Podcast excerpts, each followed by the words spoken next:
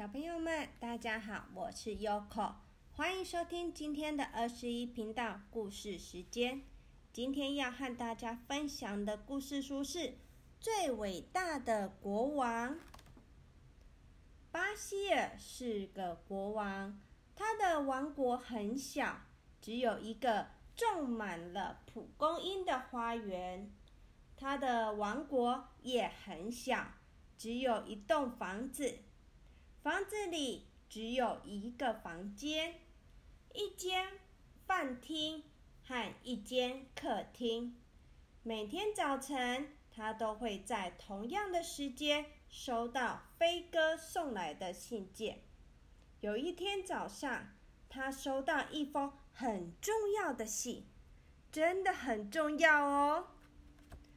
信上写着：“巴希尔国王。”我正在旅行，将会经过您的王国。我们约在下午茶的时间见面，好吗？我就不和您客气了，您也不要费心招待我。先向您说声谢谢了。信上的签名是“最伟大的国王”。嗯，怎么办呢？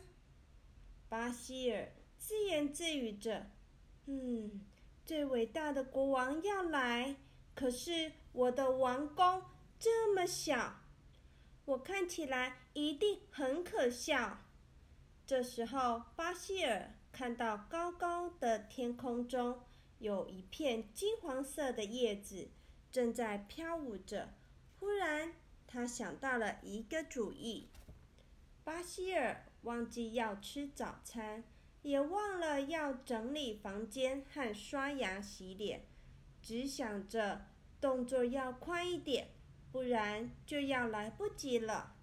巴希尔开始工作，他搭起了一个巨大的鹰架。为了节省时间，他没有画设计图，也没有打地基，就开始盖房子。这里用石块建造一间房间。那里盖一间大客厅，上面再围起一道高高的墙，没有窗户，也没有阳台。王宫变得好高好高，就跟小鸟飞的高度一样高，跟树叶飘落的高度一样高。巴希尔自言自语地说：“嗯，最伟大的国王一定会。”高兴的不得了，而且还会惊讶的说不出话来。王宫盖好了之后，他准备了金黄色的油漆，把整座王宫漆成金黄色。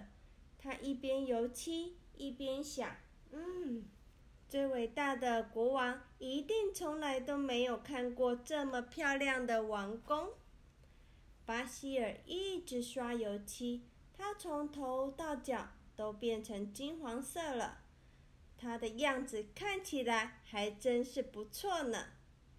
巴希尔很满意的称赞自己：“嗯，我看起来一定像是一位伟大、有钱又厉害的国王，当然是最最最伟大、最最最有钱。”最最最厉害的国王了。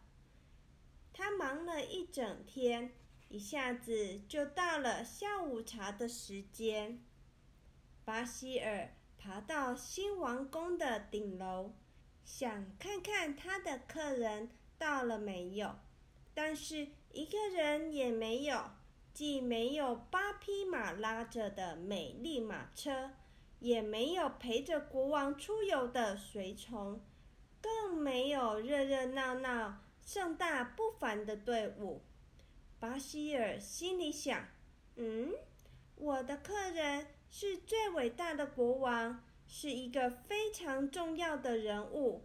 他到我的王国来，只不过是他的行程中小小的一部分而已。还好。”现在从很远的地方就可以看到我的新王宫，他看见了一定会加快脚步过来。天黑了，新王宫看起来不再亮晶晶，只剩下长长的黑影。巴希尔点了一根蜡烛，他很失望，他的客人看不到他闪闪发亮的长袍和王冠了，只会看到一个奇怪的大柱子，高高的立在地上。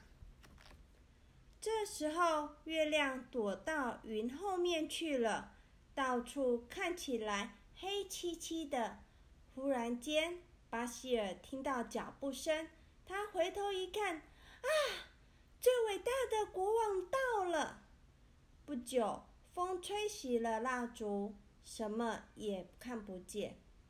在黑夜中，只看到最伟大的国王身上的皮毛。闪闪发亮。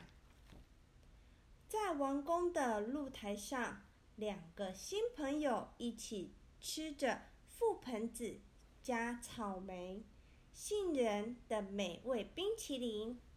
巴希尔很用心的听他的客人说话。他的客人到处旅行，拜访了许多国王，但是巴希尔听到他的客人。没有家，也没有王宫。不管是在草地上，或是山洞里，只要觉得舒服，都可以好好睡一觉的时候，巴希尔吓了一大跳。天亮了，客人准备要离开了。巴希尔在王宫的顶楼向他的客人挥手说再见。直到再也看不见客人为止，在这个空气清新的早晨，巴希尔想着他和最伟大的国王所说的话，然后他决定做一件事。他把盖好的新王宫一块块的拆掉，想要把它变回原来只有一个小房间、一间饭厅和一间客厅的小王宫。而且在他的王国里，只有一个种满了蒲公英的小花园。他又在那拿起刷子刷掉金黄色的油漆，因为就连最伟大的国王也没有长袍，没有王冠，也没有王宫啊。傍晚，巴希尔坐在地上，把王冠拿下来。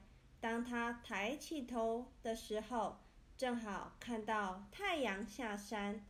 在他的四周，没有王宫，也没有长袍，也没有王冠，但是所有的东西却都闪闪发亮。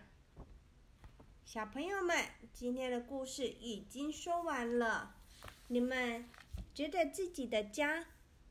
漂不漂亮啊？住的舒不舒服啊？其实只要我们觉得舒服，那就是最好的家喽。像 Yoko 啊的家，虽然没有特别的装潢，但是 Yoko 的家在山上，空气很好，房间大大的，白白的。我们家的地板也是白色的瓷砖，感觉就好舒服哦。有人喜欢住在高高的地方，可以从窗户看到外面的风景。像 Yoko 怕高嘛，所以我就喜欢住在一楼，住在平平的地。还有人呢，喜欢把房间漆成粉红色的，铺上粉红色的床单、粉红色的地毯、粉红色的窗帘，放着粉红色的椅子，身上呢也穿着粉红色的睡衣。那有的人呢，喜欢蓝色，喜欢黄色，喜欢彩色。还有啊，Yoko 以前小时候也喜欢，房间的门上挂上了很多漂亮的小珠子，经过时就也会看它们闪闪发亮，叮叮咚咚的，好美哦，心情也会很棒。小朋友们。以后你们长大也可以自己装潢一间属于自己的城堡哦。好啦，今天的故事已经说完了，祝你们有个美梦，拜拜。